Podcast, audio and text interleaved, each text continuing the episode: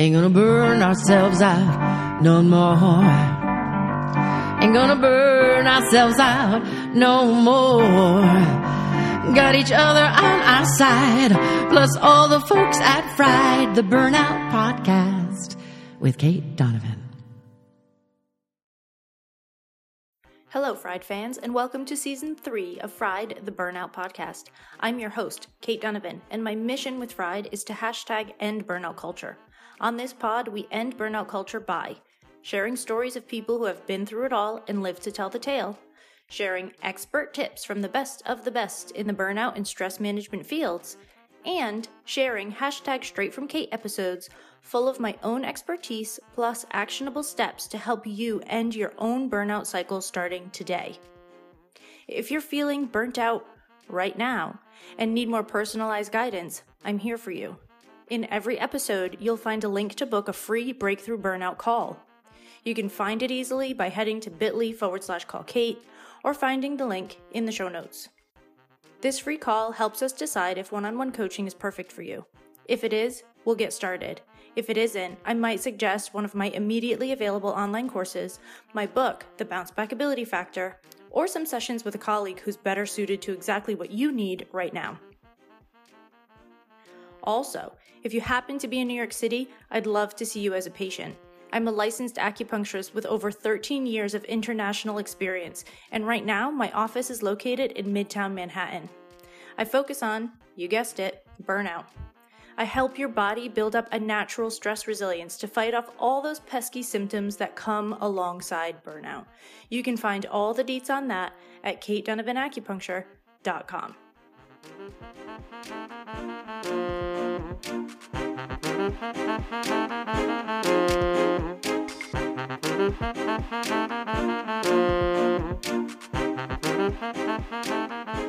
Hello, Fried fans! I am fangirling at the moment because I have been following today's guest for quite some time and silently behind the scenes obsessing about her work. Shonte Javon Taylor is a neuroscientist, success trainer, author, and social entrepreneur who is igniting minds and hearts around the world through coaching, training, and speaking. The mind and brain are the keys to our ultimate fulfillment, creativity, productivity, focus, happiness, success, and humanity.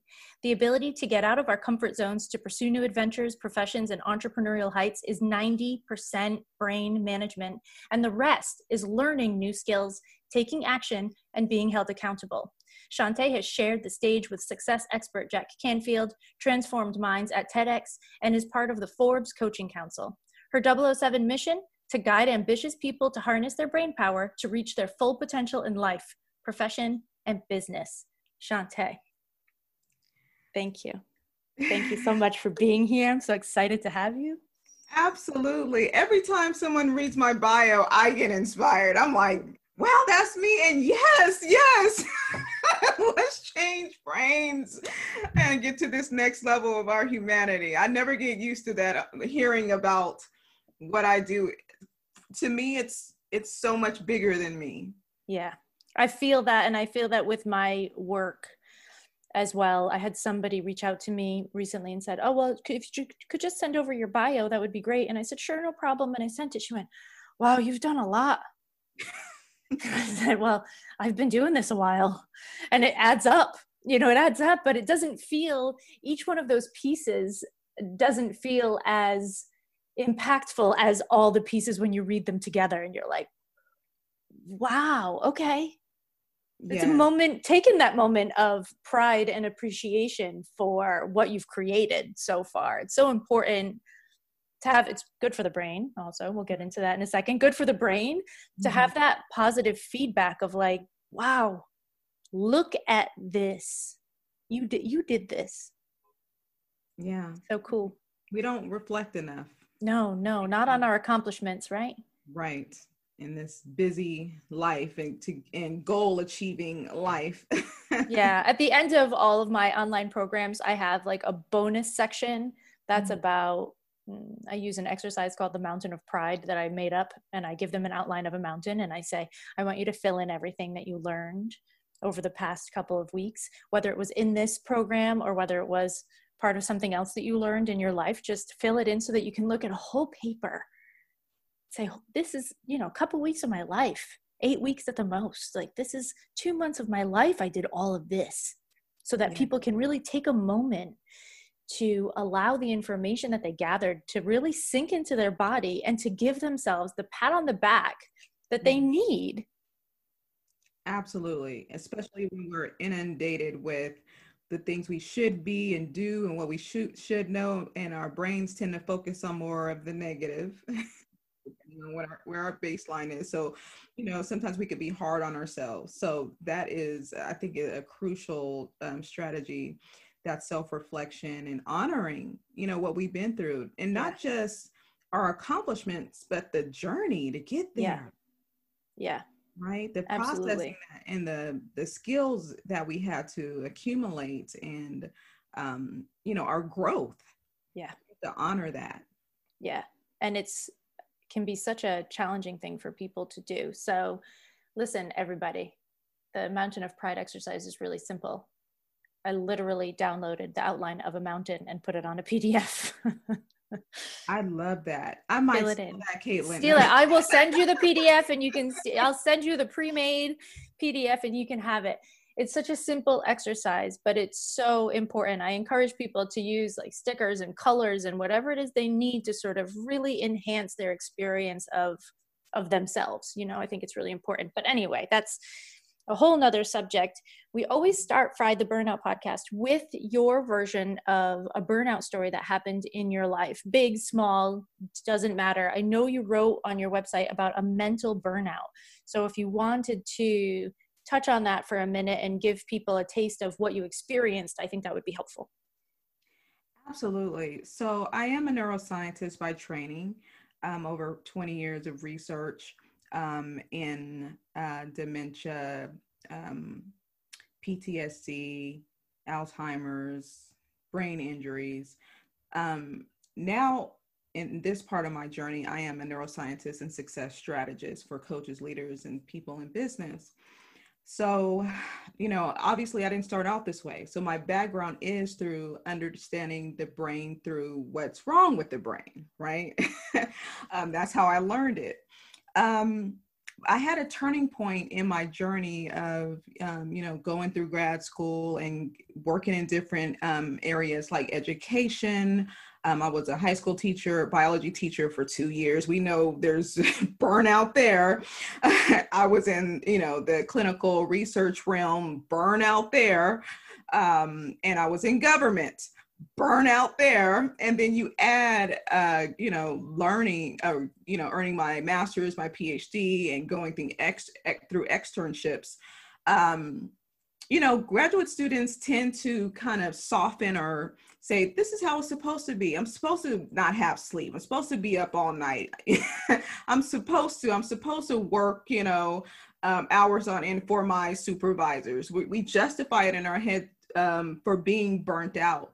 And so I, I was like everybody else, you know, um, as a grad student, um, working, um, you know, doing my schoolwork and doing my research and staying up late. But on top of that, I also had a family. You know, I was I was a wife, still a wife, three kids, and they were younger back then, so they need more of your time and attention. So I am balancing working in government, being a mom of you know t- uh, elementary school kids and a teenager at the time and then i'm a wife. So just imagine me just giving away all my time and attention to all my goals and everybody else and guess who comes in last? Me so uh, finally my brain had enough so it literally shut down um, i crashed into a pole in an empty parking lot with two of my children who were like three and five at the time. And, you know, my brain just kind of just shut off. And I can hear my kids crying in the back. And I was in a moment of darkness, kind of in that unconscious state, like a susp- I can't even really explain it. I, I just remember my higher self saying, You have got to do something different and so we were all okay that, that day. Thank goodness nobody else was hurt. The car was totaled.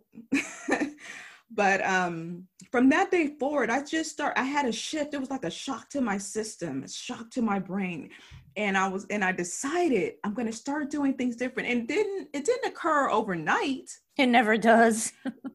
it never occurs overnight. But I started making certain changes. I started questioning: Is this what can I do differently to make sure I don't feel burnt out anymore, tired, worn out? How can I never be in this situation again? Because we got to think about other people. I mean, I literally had my kids in the car when my brain shut down. Somebody else could have been in that parking lot. So we're not only responsible for ourselves, making sure that our brains are taken care of, we're responsible for other people.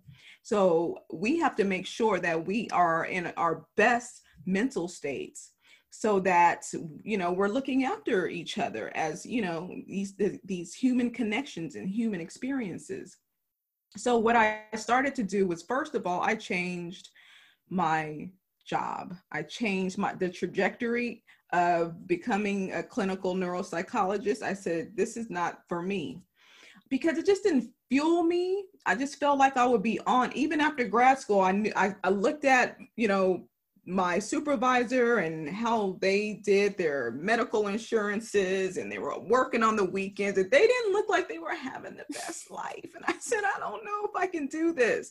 So I knew that was a huge part of my stress. And thankfully, I was aware enough to say, and courageous enough to say I can do something different with neuroscience. Because a lot of times, especially Gen Xers, I can't really speak for every other generation, we kind of have followed the status quo. We we get the degrees, we start the family, get the mortgage and all, you know, and we don't deviate from the path even if we're unhappy, even if we're stressed. So it takes a lot for Gen Xers, those born between 65 and uh, 1965 and 82-ish, um, to do something more boldly and different with their their education okay because they're gonna we're afraid of um, disappointing a lot of people right? So that's stressful to think oh gosh judgment criticism what are my parents going to say? What's my spouse going to say right? So i had to deal with all of that. But in the end i decided i am going to use this knowledge in a more empowering way which is to help people who are at a you know a normal baseline in their psychology and their mental state um, and help people to take their take care of their brains better um, in order to reach the next level of their human potential of their profession of their decision making of their parenting of their leadership of their coaching because the, the brain is the central organ of everything we do and everything we don't do and so it starts there change and growth starts in the brain. So does stress. so does burnout, right? Um, so there's a lot of things that we can control um, but we have to identify what do we need to change? What what changes do we need to make in order to take care of our brains better um, so that we can show up in the most powerful way possible? And i just i always i do reflect a lot on the fact that i'm so glad i'm in the business of the brain. You know especially now when the the world challenges you know these global challenges it's affecting everybody it has shaken up everybody's lives. And it's so important to have um, to have built up a resilient brain right? So that you're not stacking all of these other stressors that have you know um, affected all of us. Um, so i teach a lot about on um, re- um, building a resilient brain um, in times of chaos and even before chaos, right? Because the time to have the map is before you enter the woods.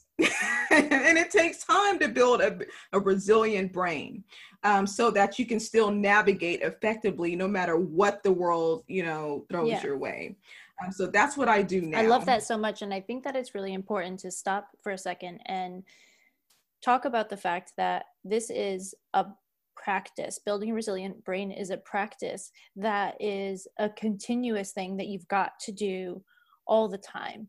it's not you learned to ride a bike and you'll remember 18 years later. This is something that you've got to keep up all the time. So, right now, there's a lot going on in the world. Like you said, this year has been overwhelming in a million different ways for a lot of people, which means that everybody's in a state to be more triggered, right? Everybody's being pulled left and right and up and down.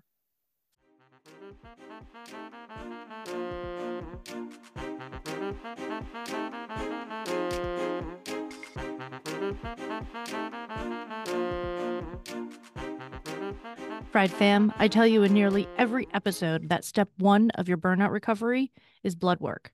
And I know that a lot of you avoid it because it's a pain and because your doctor has told you that everything is quote unquote fine. And they refuse to test all the things that you think you need.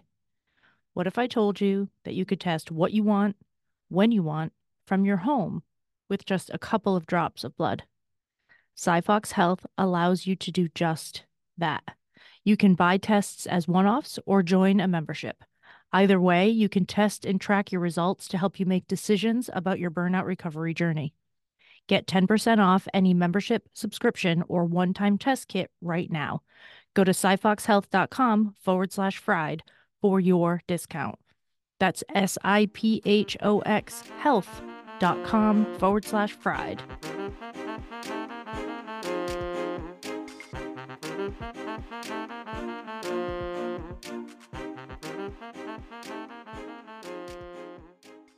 and people keep asking me how i'm going to handle the election and i keep saying like i mean yeah that's one of those things that where it's you do what's in your control. Yeah.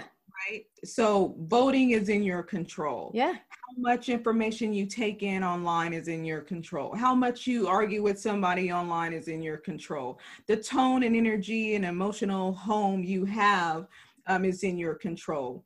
Um, so the brain loves certainty. Yes. And we're and we there's a lot of uncertainty in the world. But what are the things that we can do individually to maintain some of that certainty um, in our brains so that our our fear brain our threat brain doesn't go awry so there's a lot of things that we can do to keep you know that amygdala um, that threat brain um, at bay um, so that whatever the results are you know we we have a, a strong um, baseline to work from right yeah um, but if we if we have trained our brains to be in the stressful state um, we're going to get more it's going to be amplified yeah right yes and i think this is what i'm seeing the most right now is that i've spent years working on the resilience of my own brain and body. I, I don't, I, I don't and cannot with my Chinese medicine background separate the brain and body. The communication is just too fast for me to separate it. Mm-hmm. But I've been working on that for so long that people pose that question to me and I stop and I think, well, I'm going to do the same things that I've been doing trying to make the differences that I can make in my world with the um, small amount of control that I have, and and that's that's it. That's what I'm gonna do. And so, but it is this amazing. It's been amazing to watch the unfolding of this year and watch people's brains slowly sort of fall apart to the point where they're saying, I literally don't know what to do or think anymore. I was not prepared for this. And we kind of have to put people back together again like you know wizard of oz. Who needed the brain? The scarecrow do you know i think so right i think you're on the right track i think it's the scarecrow right because the lion needed the heart I think it was the scarecrow needed a brain. And I feel like right now, a lot of people would gladly walk down the yellow brick road and collect a brain. And because the one that they have is just so overwhelmed. So, one of the reasons that I've been wanting to talk to you is because I'm a sucker for research. And so, when I realized that burnout was what was happening in my life a few years ago, I my husband was doing a postgraduate degree at Cambridge at the time, so I had access to their library system. Mm-hmm. So I read every bit of research that's available on burnout. It took me about a year. Mm. And one of the most interesting pieces of information that I found was that the prefrontal cortex shrinks under long term stress. And it doesn't have to be intense stress, and there doesn't have to be a major traumatic factor beforehand. It can be a lot of like mini traumas, little t traumas along the way. It doesn't have to be a big T trauma, and it doesn't have to be anything super major happening in your life. It can be something that's just small but constant. And so the prefrontal cortex shrinks. Mm-hmm of course minimally that we're not talking inches here people. Mm-hmm. and also the limbic system is overactive. That's correct. Right? Mm-hmm. so i talk about this on the podcast a lot but i would like people to hear it from the expert's mouth. What exactly Absolutely. does that mean? And what does that mean for burnout recovery Oh, this is um it, it can be complex, but there's no need for it to be as complex. Um, everyone has a brain. Everybody should be taught how to use it and manage it. Okay. this should be in every classroom um, in every year um, of our lives. Okay, so yes, the prefrontal cortex, um, I call it the CEO of the brain. I, I call it the adulting portion the adulting pro- portion. It's it's essentially the most modern part of our brain. It, it's what separates us from our animal brothers and sisters because this is where we have that higher fun- cognitive functioning those executive functioning um, willpower decision making warding off um, uh, distraction so that we can be focused and attentive. It manages our lower parts of the brain, the emotional brain or the limbic system and uh, the brain stem so that they don't take over and get um, uh, dominate the situation. Um, it's, a, it's responsible for our morale, how we make decisions on morality and um, is responsible for our willpower. You know, do I eat 10 slices of pizza or do I eat just two with the salad? Okay. so just imagine not having that control um, or your prefrontal cortex or your CEO or your adulting brain. I love using different terms for the same thing. Um, uh, doesn't function optimally. Right. Right just think about it not being in control of all those other parts that um, are basically ancient wiring, right? So they have, they're very powerful. but do we really want to act like we're running from a bear every day and respond at that level? So your prefrontal cortex allows you to realize that you are not running from a bear. You know, someone just honked at you right on the road and it's okay you know maybe they're having a bad day. So it allows you to um, make logistic conclusions so that you don't, you know, go off the deep end. So it's so important to take care of our prefrontal cortices, right? Um, so you said a key word. You saw you talked about constant stress. I mean, stress is important for daily life. We need stress. We need adrenaline. If we did not have stress and adrenaline uh, increasing in the morning time when we awaken, we would be lazy. We would be unmotivated. We wouldn't be we wouldn't do anything there would be no need to survive because our brains are telling us know there's no need to get up and do anything to, for your survival. So a little bit of stress a little bit of adrenaline is natural for uh, to our and it's important for our survival but too much stress chronic stress disrupts so many chemical processes um, in our brain. So we have about 80 to 100 billion brain cells and each of those brain cells connects to one to 10,000 other brain cells right? And they're talking to each other fast right? 200 miles per hour they use up a lot of energy, a third of the body's energy. So all the third of the food you eat, the third of the oxygen you consume, all is being utilized by your brain. And the prefrontal cortex, okay, uses up the most of that 30%. so it can get pretty fatigued and tired fast. Um, and we that's probably a whole different conversation but stress decreases the effectiveness effectiveness of your prefrontal cortex functioning Okay, so it kind of it's kind of like a catalyst that you know get you to fatigue faster if you're under chronic stress. It, it literally um, decreases the neurotransmitters um, that are able to, you know, allow your brain cells to talk to each other at 200 miles per hour. Um, it disintegrates the the um, the integrity of the neurons. Um, so it's kind of like having, you know, I would say if you had leaky faucets all over your your house and you try to take a shower and it just trickled down, it, you wouldn't have you wouldn't get clean, right? Mm-hmm. so um, you want your neurons to be as strong as possible, and especially in the prefrontal cortex. Okay, so I do. So I think it's important for people just to have a. I'm sure you talked about it before, but just think of the brain and the importance of energy and cell integrity um, and the functioning of the prefrontal cortex people need to have that in their head before we really you know talk about um, the prefrontal cortex. And i i, call, I also call it um, goldilocks. Because everything needs to be just right everything needs to be just so for the the prefrontal cortex to work optimally right? It needs yes. the fuel it needs the oxygen it needs you, you to be rid of distractions um, it needs you, you to not be stressed out like you're seeing a bear or a snake right? Um, but it needs just the just the amount of uh, stress needed and adrenaline needed to be able to focus and operate at peak mental performance so once it's out of balance, and there's a lot of reasons why it's at it could be out of balance, um, it no longer functions. So um, if we do have chronic stress, okay, um, first of all, we need to understand that stress is bad stress. Let's just there's good stress and bad. We're focused on, on bad stress. Yes that causes burnout okay?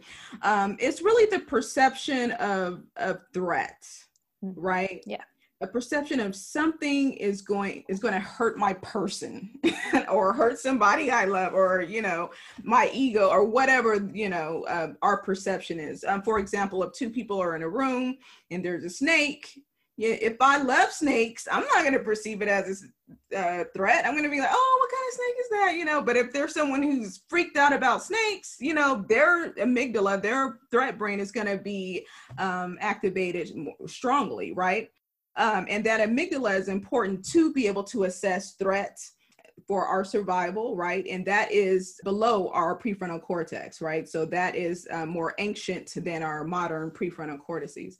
And the reason why I'm bringing up the amygdala it's a very important structure, but it, it's five times more sensitive than our reward part of the brain. So the amygdala is responsible for, you know, anger, fear, threat, those kind of like lower, stronger emotions. And we have more mental real estate for to assess threat. And that's just ancient right? That's just so we can survive. We needed to know if is that a rabbit or a bear behind that bush i need to know so you know in um, caveman times you know when we're developing our brains that was very important but now we're in modern times so we have to really think about using our brains in a more modern way and um, assessing risk right in a more modern way and rewire our brains so that it's not as wired for threats. But the thing about the amygdala is that once it's activated, and what, if it's constantly activated, it is literally stealing blood flow hmm. from your prefrontal cortex. Okay. And think about blood flow. What's in blood? All your nutrients. your nutrients. All the nutrients that you need for your brain to keep healthy and keep growing and stay neuroplastic. Mm-hmm. Exactly. So your prefrontal cortex, it needs the glucose yeah. to make energy, yeah. to have cell to cell communication so you can think, make decisions, and be logical and be creative and all those different things right? So if those um if the blood flow is reduced all those cognitive abilities go down okay? Your ability to ward off distractions go down. Your focus goes down. And so once all and you're also your ability to manage your emotions right? Or to stop things you shouldn't say. Those abilities go down. So guess what? All those other things go up. So now you're angrier, you have a shorter fuse, right? You're more likely to eat that chocolate cake over that apple, right? And which means now you're getting worse nutrients for your brain, which and then the cycle continues and the cycle continues and the cycle continues. Absolutely. So your brain can't. There's no more neuroplasticity happening at the rate that it could be, right, in your prefrontal cortex, um, which is also um, necessary for learning, for your memory, yeah. um, for you know, is that to establish those neural pathways for solution finding and all of that. Can you tell people before you go on what neuro? I know I introduced that word earlier too, uh, but I didn't explain what it was. So can you take a second to tell people what neuroplasticity is? Oh, absolutely. So if you just break up the word, right? Neuro probably has something to do with the brain, and plastic plastic is malleable, right? So it's literally your brain cells being able to grow and stretch. It's kind of like um, a tree, right? A tree um, that has branches, and those branches can, even though the the stalk of the tree stays in place, right? The the branches can keep growing and connecting, and maybe touching other trees in the yard and all of that. So the neuro, neuroplastic part are the the tree's ability to stretch and grow different branches. Neurons can grow and connect up to uh, one to 10,000 and can connect to one to 10,000 other neurons. So that means literally we have about 90 million miles of wiring in our brains. Okay. All right. Did you, did everybody hear that?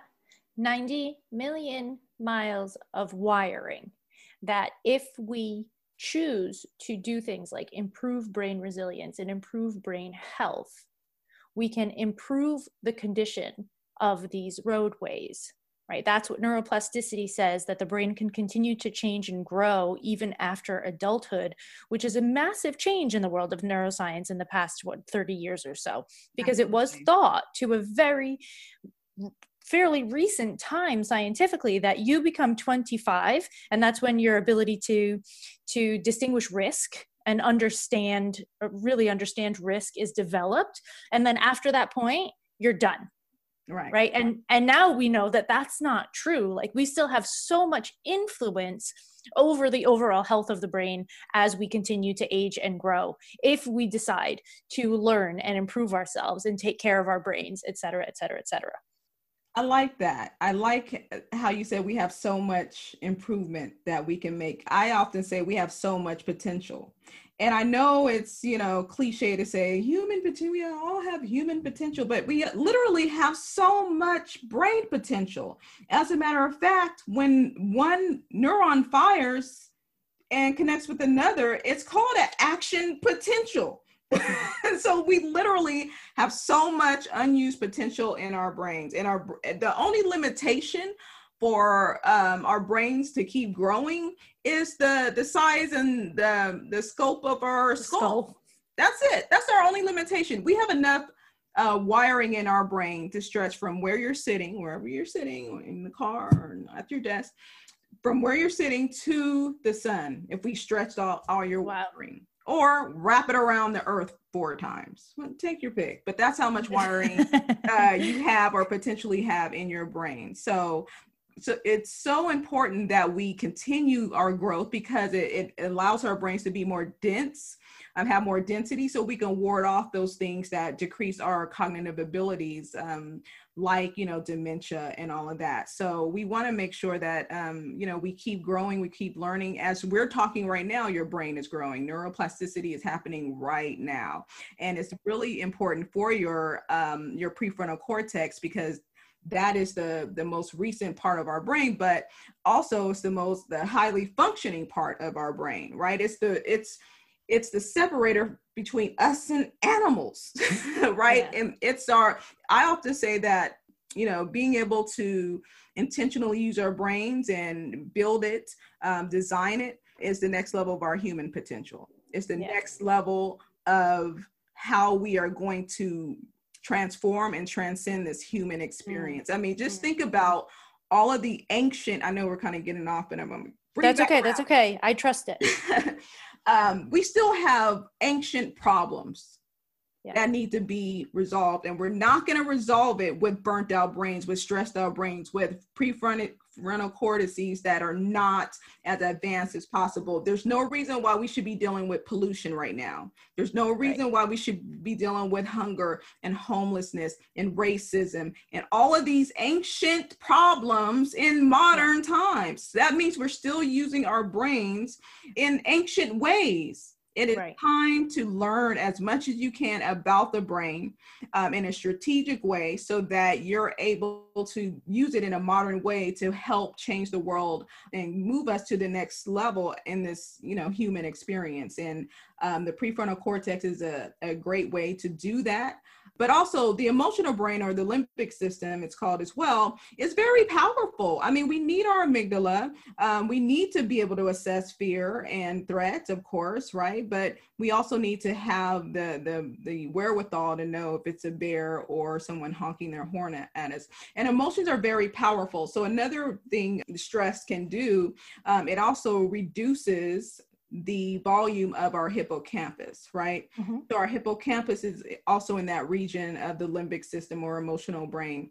And so the the hippocampus is responsible for our learning, for our short-term memory. It's the conduit between learning something and being able to store it into our long-term memory. It's exhausting if we have to keep learning stuff, you know? so the brain has found a way to learn it short term and then there's processes that need to take place for it to go into your storage system but if your brain is stressed out if it's con- constantly stressed if it's burnt out if it's fried right that um, those processes are going to be reduced. Your hippocampus, the hippocampal cells are hypersensitive to stress. That means you're going to deteriorate um, those neural uh, the, those neurons, and when neurons get too de- uh, deteriorated, they die off okay yeah. cell death. and this is when we, and when when you read research online and when you read articles that say your brain shrunk that's what it means you had neurons die off right and they can grow back is the important part but that's what they when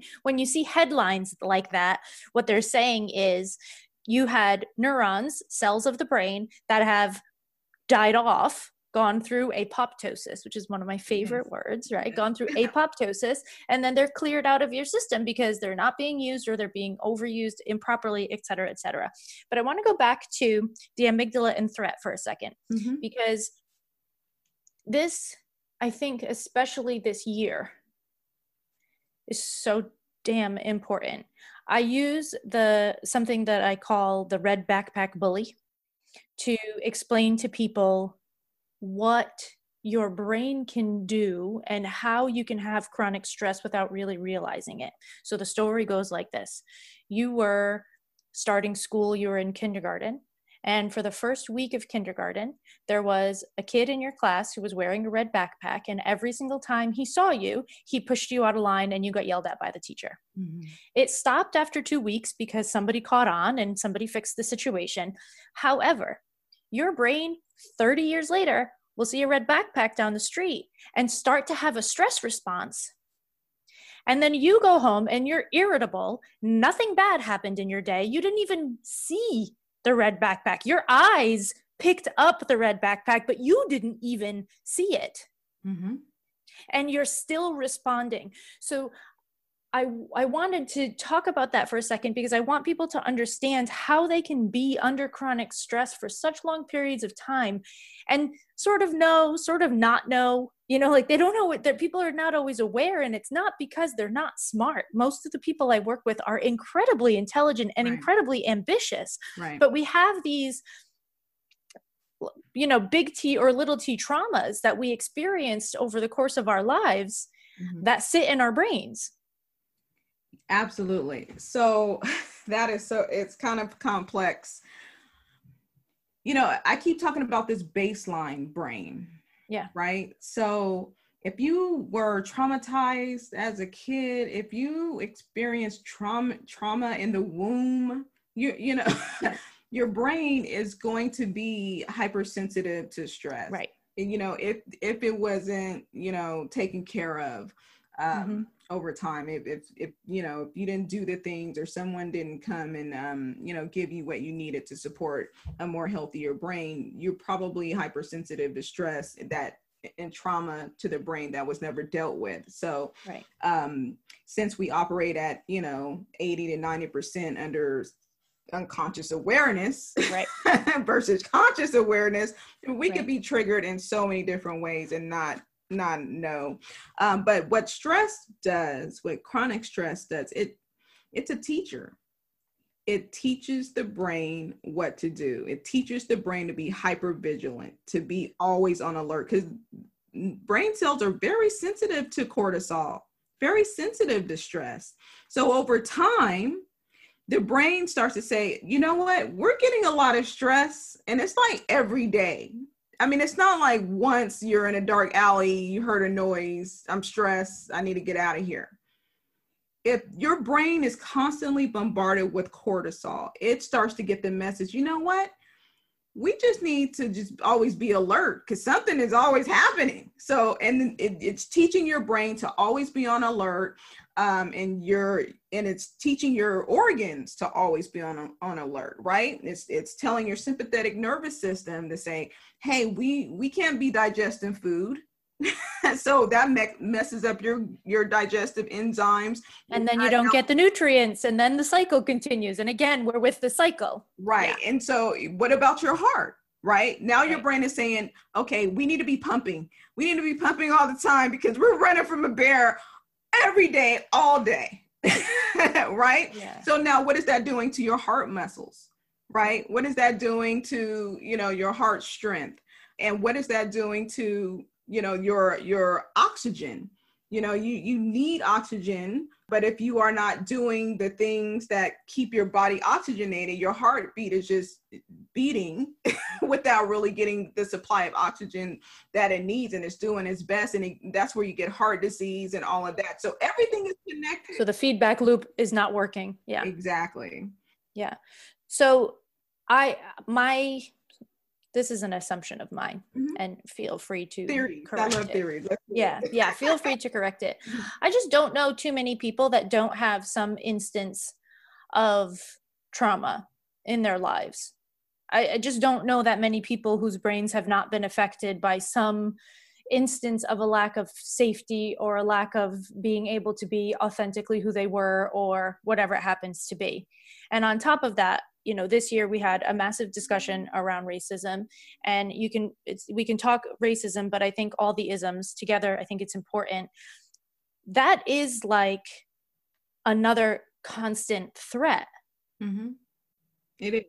that your brain has to go under so i think especially when we're talking about the brain and talking about burnout we really need to address the fact that like white privilege matters like our brains are safer because there is less threat to us on a day-to-day Mhm. basis that does not mean that we're not going to i mean i burnt out you know so it's, that doesn't mean we're not going to burn out sometimes but when we talk about the amygdala and threat there's a million ways that it can come through and i don't know too many people who are safe from it and i know that there's huge pools of people who have more to deal with Absolutely. You know, I am a black woman. I don't know if you've seen me and and there's and you're absolutely right. There's endless things that are probably triggering the amygdala, right? So that's why it's so important to do number one to understand how significant stress on the brain is and all these cycles that we talked about, you know, the decrease in functioning we're talking about that affects how you deal with the world, right? It's important to have that understanding, but it's also important to do the things that build up a resilient brain so that you can have the insights on what to do in Mm. moments when you are triggered, whether it's subconscious or conscious, right?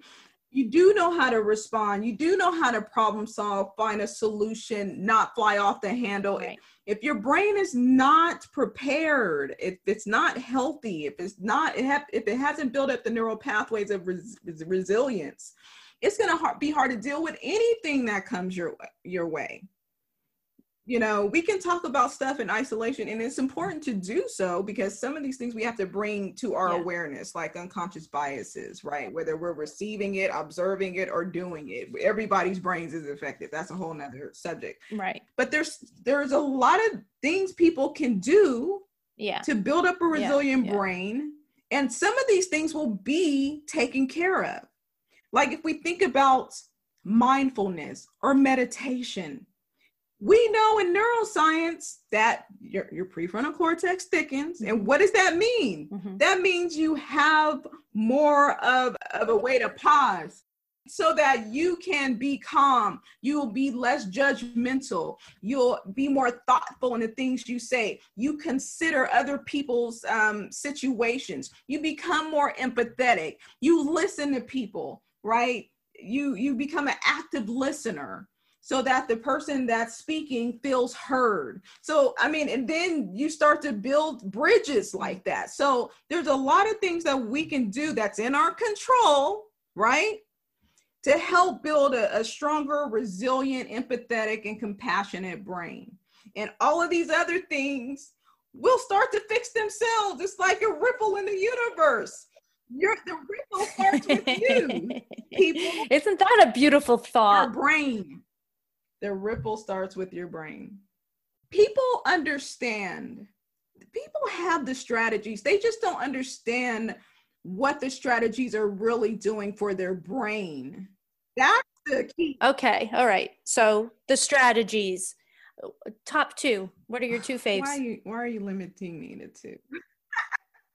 Because because we have can you if i don't know if you're going to believe this but we've been talking for nearly an hour already and i want to be conscious of the time that you gifted me today and not Absolutely. take advantage of well, more of it so so i'm i'm trying to be conscious for for us both and i feel like i could be having this conversation for the next 6 weeks but usually i tell people another couple hours but this is the stuff that just really gets me going. I love this so much. And I'm so grateful for your knowledge and your time and your ability to put things in a way that is so accessible to people and so straightforward, so easy to understand. I think it's invaluable what you offer. Mm, Absolutely invaluable. Thank so thank, thank you, you, thank you, thank you. But if you did have to give somebody two two resilient brain building Oh, my number one tricks. is sleep. Are you listening to that, everybody? Sleep. She said sleep. Oh my God. And I'm going to tell you why. I'm going to Okay. Tell us, brain tell us. It's like a, a force multiplier.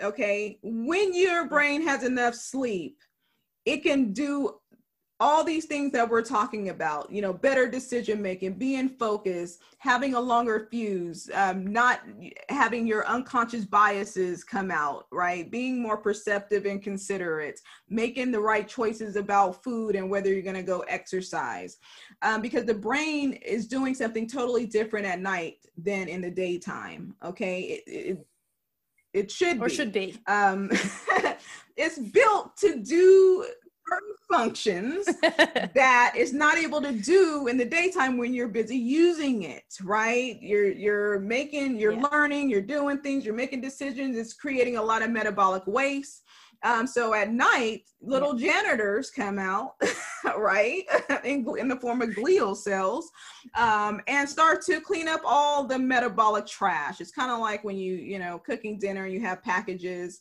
you know and unwrap the turkey or whatever whatever it's your it's your brain pee. It's your. oh, we got some of that too. But just imagine, you know, if you go to an office building, right, you don't see a bunch of janitors all over the place all the time. Most of the time, they uh, the bulk of them come in the yeah time, after right? hours. So that's what happens in your brain, and if you don't get that gunk cleaned up between your 80 to 100 billion neurons, you decrease the transmission. You know, there is a mm. lot of toxicity, oxidative stress that are is dis- disintegrating your neurons and your mitochondria, those powerhouses of the cell. Your brain has the most powerhouses or mitochondria of every any other organ, by the way. Um, so you you need that stuff to be cleaned up so that you can function and have attention and make d- better decisions and be more perceptive and be more intuitive and be more creative. You know, be more empathetic and compassionate. It, your sleep is linked to everything. that's why I would choose that as my number one. And most people need seven to nine hours of sleep to make this happen. And if you're trying to lose weight, you probably want to make sure you have seven to nine hours a night. That's a whole nother topic. But people who sleep, get enough sleep, tend to lose the the, the weight um, that they need. Um, I would guess exercise Mm-hmm. Only because I'm really into exercise lately, but there's a, there's a lot of other um, ways. But when you say exercise, so now we have all these factions in exercise, right? We have people that are obsessed with high intensity training. We have people that are obsessed with kettlebells. People that are like only running marathons. And people that are, you know, only doing Yin yoga because they, or, or qigong because they want slow motion, slow movement. It doesn't matter. It doesn't matter okay. what exercise. The point of exercise is to help your brain to be more resilient, help your body to be more resilient, bring in that oxygen that's needed for your 80 to 100 billion brain cells so that your brain cells can be healthy and be more resilient and be able to transmit and talk to each other, communicate at a 200 miles per hour. Um, and it yeah. increases your learning, your memory, it grows your hippocampus, it grows your prefrontal cortex, right? It helps to um, move that excess cortisol if you are stressed out out of your brain out of your body. It removes toxins that are disintegrating your mitochondria and your neurons so, exercise, if you think of it like that, that is supercharging your brain, it's managing your emotions, it's improving your memory, right?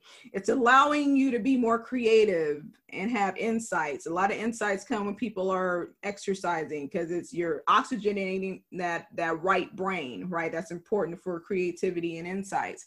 So, exercise is also a force multiplier and when people exercise, they tend to eat better. So now you're yeah. fueling your brain for success. So sleep and exercise. If you change your perception about the power of sleep, about the power of exercise, and you start to respect what it's really doing for your brain and your body and your success, you start to make sure you are more intentional about it.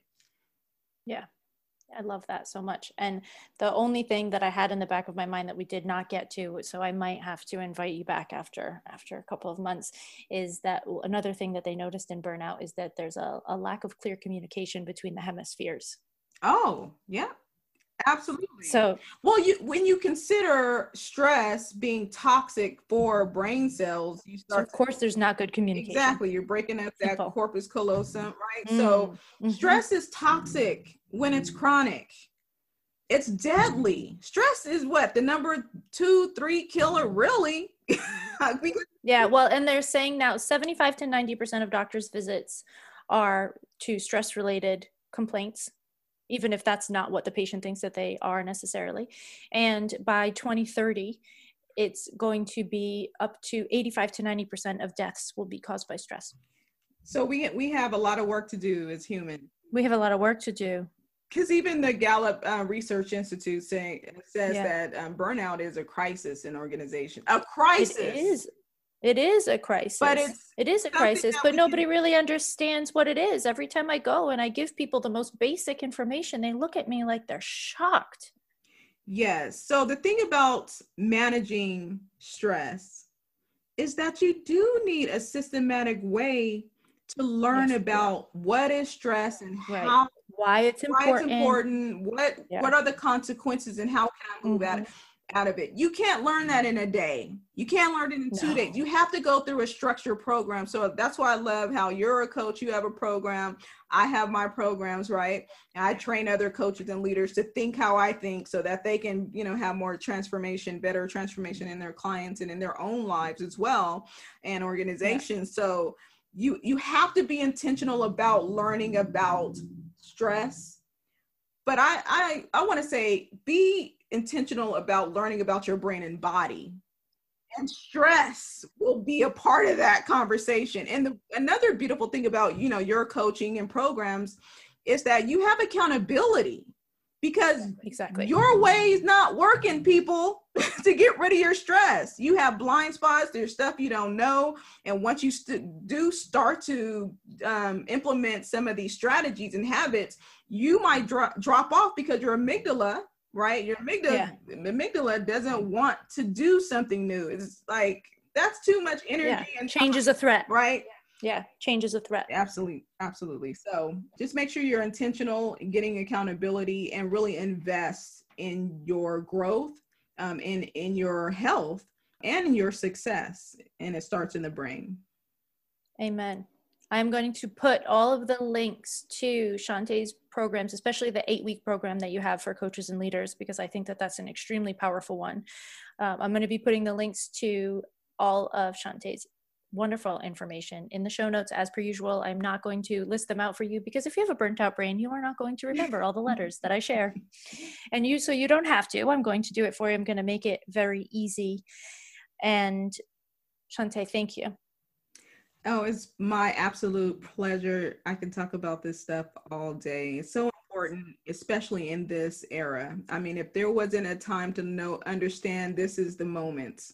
This is the time to take it seriously, everyone. We need all brains, all healthy brains, minds, and hearts on deck. We really, really do. And listen, you guys, if you heard sleep and exercise and that felt overwhelming to you because you have a problem sleeping and you can't get into an exercise routine or something is going on, these are the moments that you go and ask for help.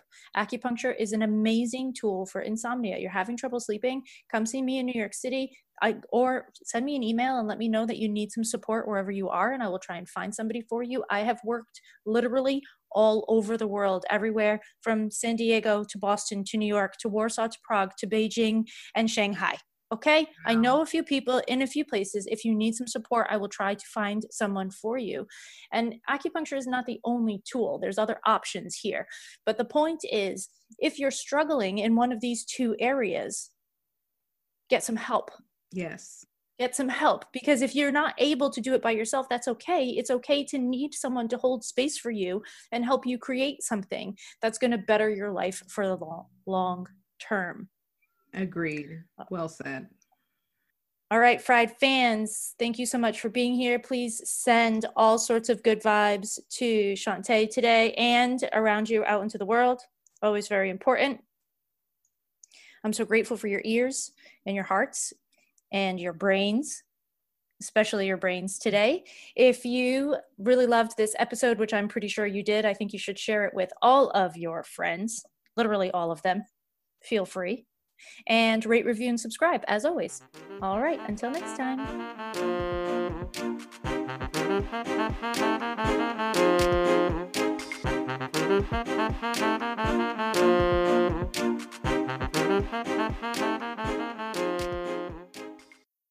Ain't gonna burn ourselves out no more. Ain't gonna burn ourselves out no more. Got each other on our side, plus all the folks at Fried, the Burnout Podcast with Cait Donovan.